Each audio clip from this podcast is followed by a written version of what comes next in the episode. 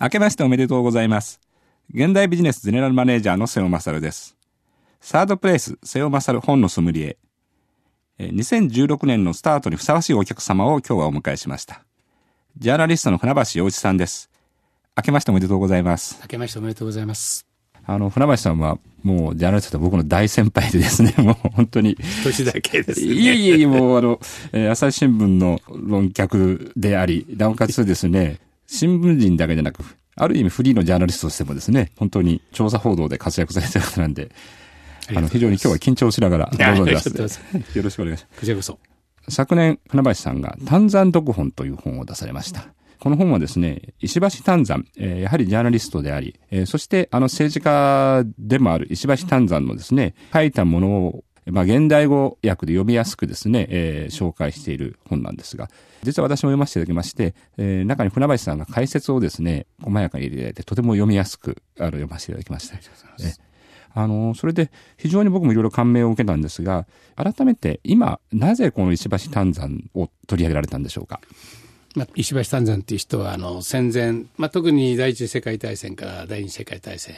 まあ、大体30年近くね、はい、第一線で、まあ、筆だけで、えー、ずっと、まあ、活躍したジャーナリストなんですけど、はい、この時代がね、うん、まあ、日本にとって、まあ、世界情勢が大きく変わると、はい、えー、国際連盟が、まあ、できたけれどもなかなか日本はそこでうまくいかないとかですね、うん、中国をめぐってまあ、アメリカとの間がうまくいかなくなっちゃうとか、はい、デフレになってしまって、うんうん、農村が疲弊してね、はい、でまあ、そういうことでこの経済政策もうまくいかないでイデオロギーがまあばっこして右左がもうもうものすごいもう極分化しちゃうんですよね。でそういう時代、まあ、これはあの30年間の失われた時代だと思うんですけれども、はい、特に日本は敗戦という形で終わっちゃいましたしね、うん、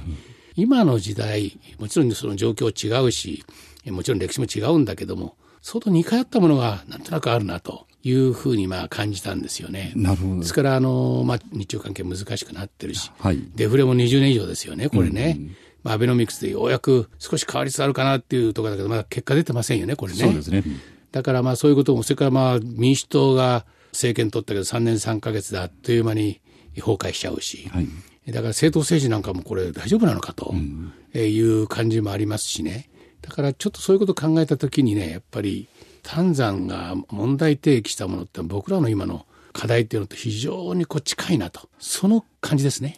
あぜひそのあたりですね、これからお伺いしていきたいと思うんですが、はい、あの、私特にこの本で一番最初に感じたのはですね、丹山の自由という考え方ですよね。で、昨今振り返ってみますと、なかなかこの自由というのがですね、必ずしもいいように捉えられていない。例えば、市場主義としてのですね、フリーという意味での自由っていうのはすごく重んじられてるんですけども、うん、一方で、リベラルだとかですね、リバティですね、うん、そういう意味の自由っていうのは、どうもこう、えー、旗色が悪いというかですね、あんまりこう重んじられてないんです。船橋さんは今の状況をどういうふうにご覧になられてますか？そうですね、あの、まあ、丹山はその自由主義の思想家とも言われてますけどね、はい、この自由主義の立場からまあ論陣張ったんですね。はいで、その自由主義というのはその、えー、いいものはみんな使っていくよと。はい、例えば、二宮尊徳なんていうのは、まあ、偉大な自由主義の思想家だっつって丹山言ってるんですね。うんうん、えー、つまり本で読むんじゃなくて、自分が仕事をして、その中で学んだもの、これが真実だと、はい、まあ、いうような考え方。ですから、極端なイデオロギーとか、右、左に触れるとか、いうのを非常にそのとは一番遠い考え方、はい、だからまあ理念考え方でもあるんですけれども、うん、政治ということで見ると作法でもあるんですよね。作法作法つまり世の中ってのはいつもこう紛争が状態であると、はい、完全なユートピアってないと。なるほど将来にもないし。自由であっということは、あの、そこがハッピーな幸せな天国で あるわけではないわけですね。幸せな天国を政治では求めようとあまりしないんですよね、これは。はい、やはり説得によって少しでいいものはどっちなんだと。うん、えー、それぞれこのプラスマイナスありますから。はいしかし、まあ、それでも妥協点を探して、交渉していこうと、はい、まあ、そういうことをしたときに、絶対の敵も、うん、絶対の味方というのも、政治ではないんだと。なるほど。まあ、こういう冷めた考え方ですね。うん、ですから、まあもちろん自由主義ですから、自由そのものはものすごく重視してますけれども、はい、しかし丹山なんかはですね、単自由だけがありゃいってんじゃないと。うん、やっぱりその社会の構成であるとか、はい、恵まれない人がいるわけですから手を差し伸べるとかですね、ケインズなんかのああいうその所得分配も含めた、だから民主主義と自由主義というのは、結婚してなきゃいけないという、そういう自由主義ですね。なるほど。非常にしなやかで、柔軟な自由主義だと思いますね。なるほど。そういう意味で言うと、あの、今、政治もそうですし、あるいはまあネットを中心にした言論を見てますと、すごくこう右と左に分かれてですね、しかもそれぞれが、まあ、ある種の彼らの世界の中の理想論みたいなのを語っているわけですよね。そして、自分以外のもの、あらゆるものは敵だと。まさにその、敵も味方もないというのは全く逆の状況になってますよね。そう、だからその、まあメディアのね、やっぱり大きい変化もあると思うんですよね。はい、まあネットもそうです。ネットだけじゃないですよね。既存のメディアも、やはり相当こう右とか左だとか、明確に自分の立場を出してしまって、そうですね、新聞もそれ以外のものについては、要するに見向きもしない、無視する、あるいはもう敵対的に敵意を持って扱うとかね、はい、ある意味じゃいいねという仲間の中でまたいいねをご唱和すると。い。う、いいねジャーナリズムというかな、で、いいね民主主義みたいな感じで、みんないいねの仲間しか集まって、えー、やらないと、他のその違う立場の人とか考えの人と橋渡ししてつないでね、はい、そこで接点なんだろうかとか、いうことの力が非常に弱まってんじゃないかと思うんですよね、これ今。本当にそうですね。それを非常に感じます。そういう意味では、その丹山の思想の背景の極めてこう、現実主義ですよね。丹山はまあ、その戦後、戦争中、軍国主義に対して果敢に戦ったということでね、はい。まあ、ある意味じゃその社会党とか左の方からものすごく尊敬されたし、うんまあ、そういうその丹山像っていうのが、えー、まあ一般的なんですね、でもちろんそういうところもあるんですけれども、はい、しかし私は丹山というのはとっても愛国者だと思うし、うん、そのさっき申し上げたようにその人間社会っていうのは、まあ、ある意味では紛争の状態の方が普通であってね、はい、完全なユートピアっていうのは過去も未来もないと、はい、完全なユートピアは将来のやつは社会主義ですよ。うん。過去のユートピアってのは、これ完全な、まあ、ある意味じゃ保守主義ですよね。うん。はい、だからそういういわゆる主義というようなユートピアっていうのは彼はその信じてないわけですね。現実をしっかり見て見据えて、そこから物事発想して、はい、現実主義です。あそういうことで保守の現実主義ですね。うん、あの、実は私も、あの、この本を読むまで、そこを誤解してまして、あの、丹山というと、あの、小日本主義というのが有名ですよね。あの、いわゆる、えー、まあ、満州とか、えー、朝鮮半島から手を引きなさいというような話ですけど、それは僕は、これまでは非常にこう理想理想主義的な あの文脈だと思ったんですが、極めてこう現実的な観点から彼はそれを言ってるわけですよね。あのね、丹山の論文の中で、交流主義に徹しろっていうのがあるんですね。うん、この本でも出てきます。本でもね、はい、あの、紹介いたしましたですけども、はい。これは今おっしゃった、瀬尾さんおっしゃったその帝国主義、うん、要するに領土を拡張するとか、はい、朝鮮半島を植民地化するとか、うん、えー、満州を要するにまあ経営するとかね、はい、これ、合うのかと、うん、経済的に、ね。そんなことよりもっと自由貿易で日本は世界に羽ばたいて、はい、それで儲けたらいいじゃないかと。ね。なるほど。えー、人口についてもそうなんですよね。当時は今と違って逆に人口が増えすぎて、これでもアメリカにしてもブラジルにしてもですね、いろいろこの移民しなきゃいけないと。はい、で、まあそれでアメリカとの間で非常に揉め事になるんですね。丹山はもうそんな人を出すというようなことじゃなくてね、うん、日本の中のマーケットを開発しようじゃないかと。なるほど。ね。まだまだできるんだと。はい、技術にしてもね、教育にしても、そういうことできると。ですからもう外に出すっていうようなことじゃなくて、やめようじゃないかと。こういうこと言ってますよね。ですから当時では非常に少数意見なんだけども、実は極めて戦略的な、長期的な戦略だったんじゃないかなと思いますね。うん、なるほど。えー、小日本主義っていうのは。そういうことですね。あの、当時のむしろ、満蒙は日本の生命線という考え方の方が非常にこっちに足がついてない考え方だったわけですね。むしろね、だからそこはある意味じゃ背伸びしすぎててね、うん、それからその経済的にも割合合わないし、はい、何かこの威信であるとかね、うん、序列であるとか、プライドであるとか、そんなことよりもっと生活のところで、一歩一歩、その地に足のついた発想で考えていこうじゃないかと、こういうことですよね、丹山は。なるほど。あの、非常にその丹山は、あの、常にこう、冷静にですね、現実を見てます。で、ここで船橋さんが紹介されている、あの、話の中でもですね、こう中国とアメリカの関係に触れてて、まあ、日本がこのままいくと、要するにこの日中戦争も含めてこういう介入をどんどんしていってると、第一次世界大戦のドイツと同じようになるんじゃないかという、非常に先を見せたですね、実際その歴史はその層になってしまったわけですけども、こういう時代を見た目で語っているんですけども、丹山が、こう、ジャーナリストとして、この長い時代を見る目ってのはどうやって養われたんでしょうか？丹山はあのあまりそう取材先に食い込んでね、うん、特ダネを追うとかね、あんまりそういうタイプじゃないんですね。なるほど。それから結構出不精でね、はいはい、えー、そのまあ、丹山とはまた対局のその戦前の大ジャーナリストに、徳富双方という人がいますけども、はい、まあ、双方なんていう人はですね、もう何しろ常に権力の中枢のところに近づいて、うん、まあ、それ一緒に飯食ったり、えー、なんか家に入った入ったりしてないと気が済まない、はい、落ち着かないんですよね。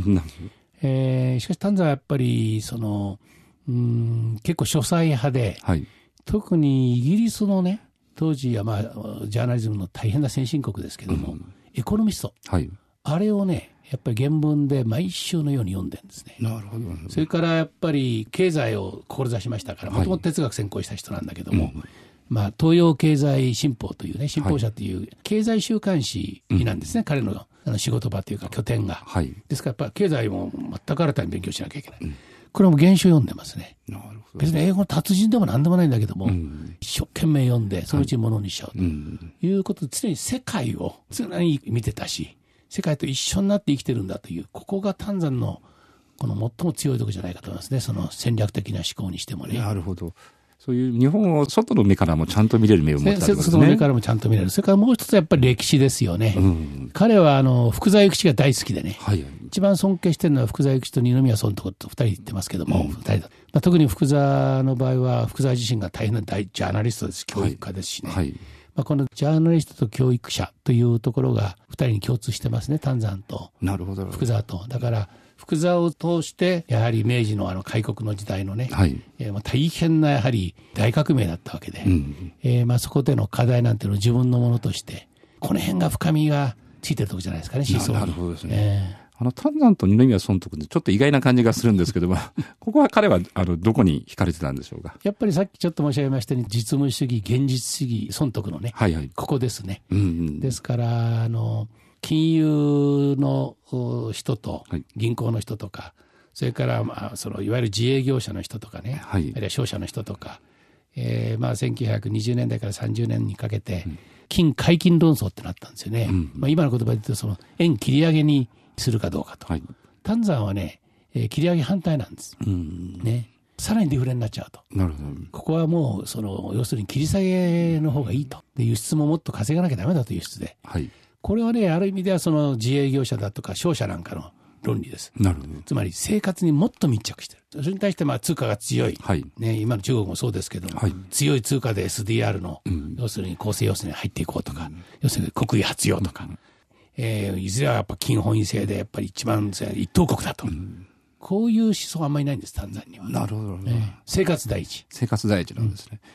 そういう意味では、丹山がすごく面白いなと思ったのは、この戦争が終わった後に、まあ、新しい憲法ができて、まあ、それの中の議論の中でですね、手放しで喜んでるわけじゃなくて、うん、その中でクールにですね、民主主義の、まあ、経営者は国民なんだと。で、この憲法の中に、その経営者としての国民の義務がかけてるんじゃないかっていう。そうね。非常に面白いよね。面白い、非常に面白かった。面白かった。まあ、当事者意識っていう言い方でもいいと思うんですね。丹、山、が言おうとしたのはね。うん権利ばっかりじゃないかと、この憲法書いてあるのは。はい、ね、うん、義務もあるだろうと、国民っていうのは。うんうん、そこ何も書いてないなと。うん、それどういうことなんだろうかとね。もちろんその権利がものすごく侵害されてきたから戦前。だからその、えー、このいい憲法だと言ってるんですよ。うんうん、この新しい新憲法は。しかし、やっぱり義務っていうのも書かなきゃだめだよなと。それはやはり国民が自分が経営するんだから国を。それだったら権利と義務と両方課して当たり前じゃないのと。はいそういう非常に、まあ、言ってみれば常識ですね、ここは。うん、これは、あの、船橋さんのお聞きしたかったんですが、これ、丹山が言おうとしたこの国民の義務っていうのはですね、何なんでしょうやっぱり防衛、国防だと思います。国防ですか？国防だと思います。一番重要なのはね。うん。うん、でもちろん、新憲法がね、はい、まあ、戦力、これ放棄すると、うん、ね、えー、国際紛争の解決の手段としては、軍事力を使わないと。はい、これ、丹山もね、ここはね、素晴らしいじゃないかと、うん、ね、言ってるんですよ。はい。しかし同時にやっぱり誰かが守って、うん、誰かがやっぱりそのために戦わなきゃいけないかもしれないと、うん、もうできるだけ戦争なんかもう起こさないように限るんだけど、はい、しかしやっぱり起こさないようにするためにもやっぱり備えは必要じゃないかと、うん、ね、いう時にそれは何だろうかと。い。うのは、まあ、丹山明示的には言ってませんけれども、そういうことだと思いますね。一番丹山が言おうとしたのは。なるほどですね。あの、この本の中でも、やっぱり丹山が言ってるように、その新憲法ができた時は、まあ非常にその戦争が終わって、もうみんな、まさにハッピーな状態なんじゃないかと思ったけども、実はその後、まあ朝鮮戦争なんかも踏まえて言うと、全く軍事力のない状態っていうのはかえって混乱を招く可能性があるという、そのあたりも、ね、あの丹山もね、あのまあ、ある意味じゃ非常に丹山だけじゃなくて、日本の国民ほとんどね、はい、やはり新憲法で軍事力なんか使いたくないとね、はい、その新しい希望だったし、はい、まあ、そういうことで非常に高揚したわけですよ。うん、しかし、まあ、1950年の6月25日に北朝鮮が、はい。えー、まあ韓国を侵略したわけですね、朝鮮戦争が起こったと。うん。やっぱこのショック大きいですね、丹山も。なるほど。やっぱそう簡単じゃないなと、うん、国際政治というのは。非常なもんだと、はい、やっぱり備えも必要だし、うん、まあ、抑止力も必要だなと、えー、まあそれどういうふうに備えするか、どういう抑止力を、これはまあいろいろあるだろうと、しかしやっぱ根本的にやっぱり自分で自分のことは守るということが、一つ自由主義を捉えていく場合に、はい、もう一つの重要な要素ですね、ここは。なるほど、ね、やっぱり終戦の時にソ連の参戦の話にやはり触れてて、要するにこの部分が、要するにまあ、丹山はやっぱりすごく知りたいっていうことを言ってますよね。まさにその国際政治の一番理想でない部分ですよ。裏側の部分を知りたいっていうようなことをおっしゃってますよね。まあ、ジャーナリストですからね、真実は何だったのかと。うんえー、これはまあ一般の国民ももちろんそうですけども、一体なんでこんな戦争に結局なっちゃったんだと。はい、なんでこんな負け方なんだと。ね。いや、ソ連との交渉しようとしてたのかと、一体何のためにどうやって、なぜじゃあできなかったのかと、一体どういうようなストーリーがあったのかと、みんな知りたいですよね、それ、はい、そうです、ね、必死になって。うんうん、だから、結局、本当に日本の国民は真実を知らないままに連れて行かれてしまったなと、はい、でジャーナリストはそう国民にそれを伝えるのが一番の仕事じゃないのかと、権力を監視して、変なところに連れて行かれないようにね、はい、事前にしっかり釘刺して、批判もすると、十分にできなかったんじゃないかと。いう、そのもう本当に悔しかったんじゃないでしょうかね。そうなんですよね。うん、だからその戦争で何があったかということを完全に解き明かすことが次の戦争へつながらないという視点がやっぱり短在になったわけですね。そうですね。やっぱり真実を知ると。はいえー、いうことが、まあ、そこからどういう教訓を学ぶかということが最大の備えですから、はい、だからそこでのやはりジャーナリズム、メディアの役割というのがね、はいものすごく大きいということだと思いますね。だからまあ戦争が終わって、結局真実を、じゃあ日本の国民の手で、特に国会がね、国民が選んだ議員たちが、じゃああの戦争何だったんだと、どうしてこんなことになったんだと。これをとことんじゃ調査報告書出したかと、やってないんですよね。丹山もね、戦後すぐね、それやるべきだと言ってます。しかしまあ、ここは進駐軍が先にやっちゃったんですね。僕はそこはすごく似てるなと思ったあの、船橋さんが出題された福島の原発問題ですね。これも本当のことがですね、なかなかなかなかオープンにならなくて、そのことがすごく不安を煽ったりですね、あるいはまた再稼働って話になった時、同じようなことが起こるんじゃないかってすごく心配になったりするわけなんですけど、結局その部分がなかなか日本って結果の責任を取らないということもあるし、あるいはその、まあなぜ失敗したかって過程を明らかにしないっていう文化がなかなか変わってないなというのを改めて思ったんですね。そうですね。曖昧にしようとするしね。結局誰の責任だと、はい、えー、どこのドイツだっていうことはみんなで、まあ、そこはなるべくむにゃむにゃとするとかね、はい、えー、いうようなこと。ですから、その福島の原発事故が起こった時に、まあ政府もね、あの時はまあ菅直人政権、民主党政権ですけども、はい、まあ政府で事故庁を作ると、うん、まあいう方向が出た時にね、まあ私ども仲間と一緒にね、はい、大丈夫かと、うん、政府一本でいいのかと、うん民間でやっぱり独立したものを作ろうじゃないかと、はい、戦争の時だって何も我々できなかったし、うん、結局本当のことってなかなか伝えられなかった、うん、教えられなかったわけだしね、まあ、今度こそ自分たちでやろうと、まあ、そういう思いですよね。あそうですねあの時ね。いや非常にあの船橋さんの本を読んで、あ、この時はこういうことがあったんだと思うことが、本当にいくつも いくつもありました、本当に。ありがとうございます。サードプレイス、瀬尾勝本のソムリエ。今日はゲストに、丹山読本の著者、ジャーナリスト船橋洋一さんをお迎えしています。えー、私はこの本を読んで、えー、改めて石橋丹山という人について考えてみました。丹山がその後、このジャーナリストの後政治家になってですね、なおかつ日本の総理にもなるわけですよね。で、僕はこれすごく羨ましいなと。この時、あの、日本は確かに貧しかったかもしれないけども、今の政治家にこれだけの人がいるだろうかというほどすごく感じたんですよね。今の政治家はね、どうしても同時代の、えー、政治家にはみんなきつくなりますよね。はい。丹山もね、同時代の政治家、例えば原敬にしてもね、うん、山形にしても、はい、浜口お幸にしても、ケチョンケチョンにやっつけててがあって、私なんかから見るとね、はい、もうちょっとここはね、少しいいとこを書いてやったらいいのになと思うのはありますけどもね、しかしまあ、だんだんだんだん年を経てくると、丹山もね、はい、若い時はちょっとやっぱり、一面的な批判すぎたかなと、うん、もっといいとこもこの人もあったななんて、またそういうのもありますけどもね。だから、今の政治家だって多分あと20年、30年経つとね、うんえー、ああ、ここは良かったっていうのもあると思いますよ。なるほど。ただ、政治家としての丹山は、はい、まあ、あえて私今回もジャーナリストとしての丹山に絞ったんですけどね、はい、まあ、あの、2ヶ月ちょっとで病気で退任しちゃったと、はい、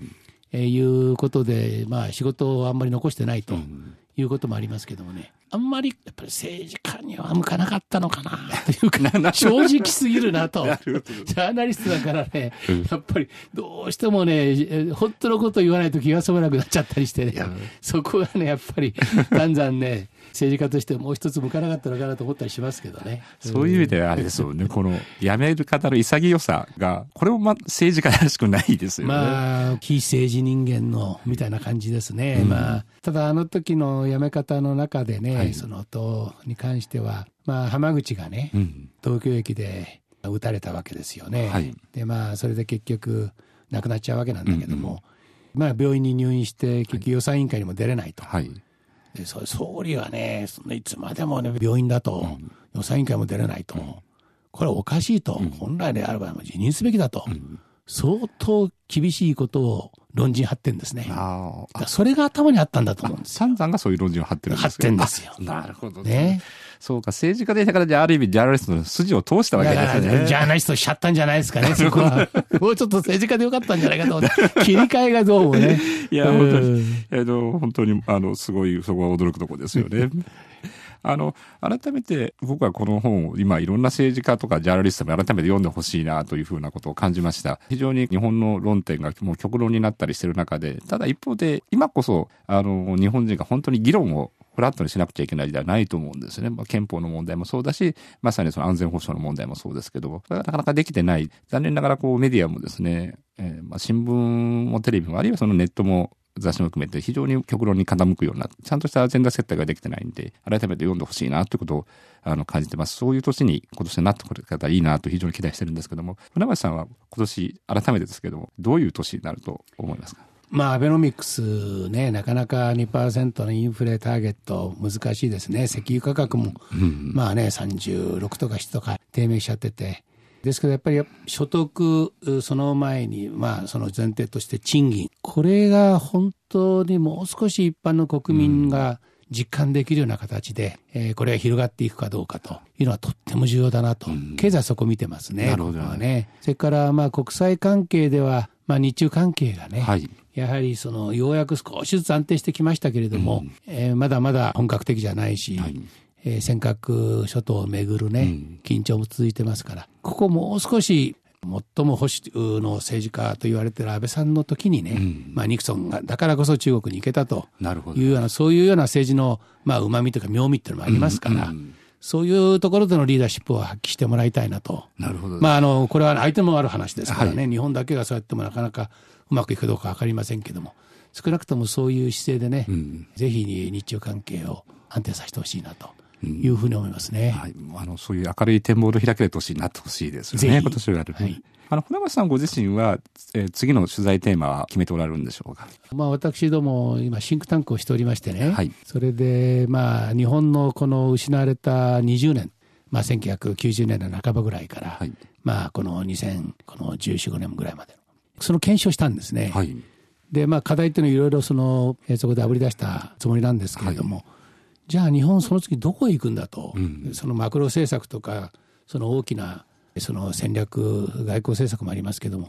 もっとその日本の中にあるいろいろな潜在力、はい、ね。こういうものはもっと発見して、はい、世界ともっとそれを共有してね行こうじゃないか。例えばインバウンド。観光にしてもそうですよね。素晴らしいものは日本にいろいろある、はい、ようやく外から外国からたくさん入ってきてくれて、去年1年2000万人ですから、2015年は。はい、そうすると、そういうような新しい日本の面白さって発見してくれる外国人たくさんいるんですよ。例えば香港の人がね、日本に桃源郷があると。うんうん、で、それは桃の果樹園だと、はい。和歌山県にあると。そうするとそこに行くためのツアーができる。ツイートする。その動画で送る。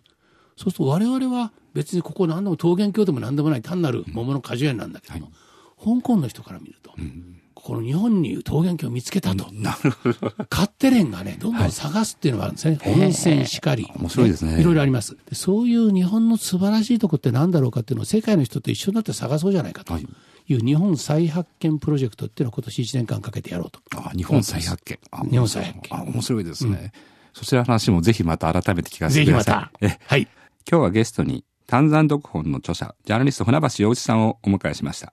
今日はどうもありがとうございました。ありがとうございました。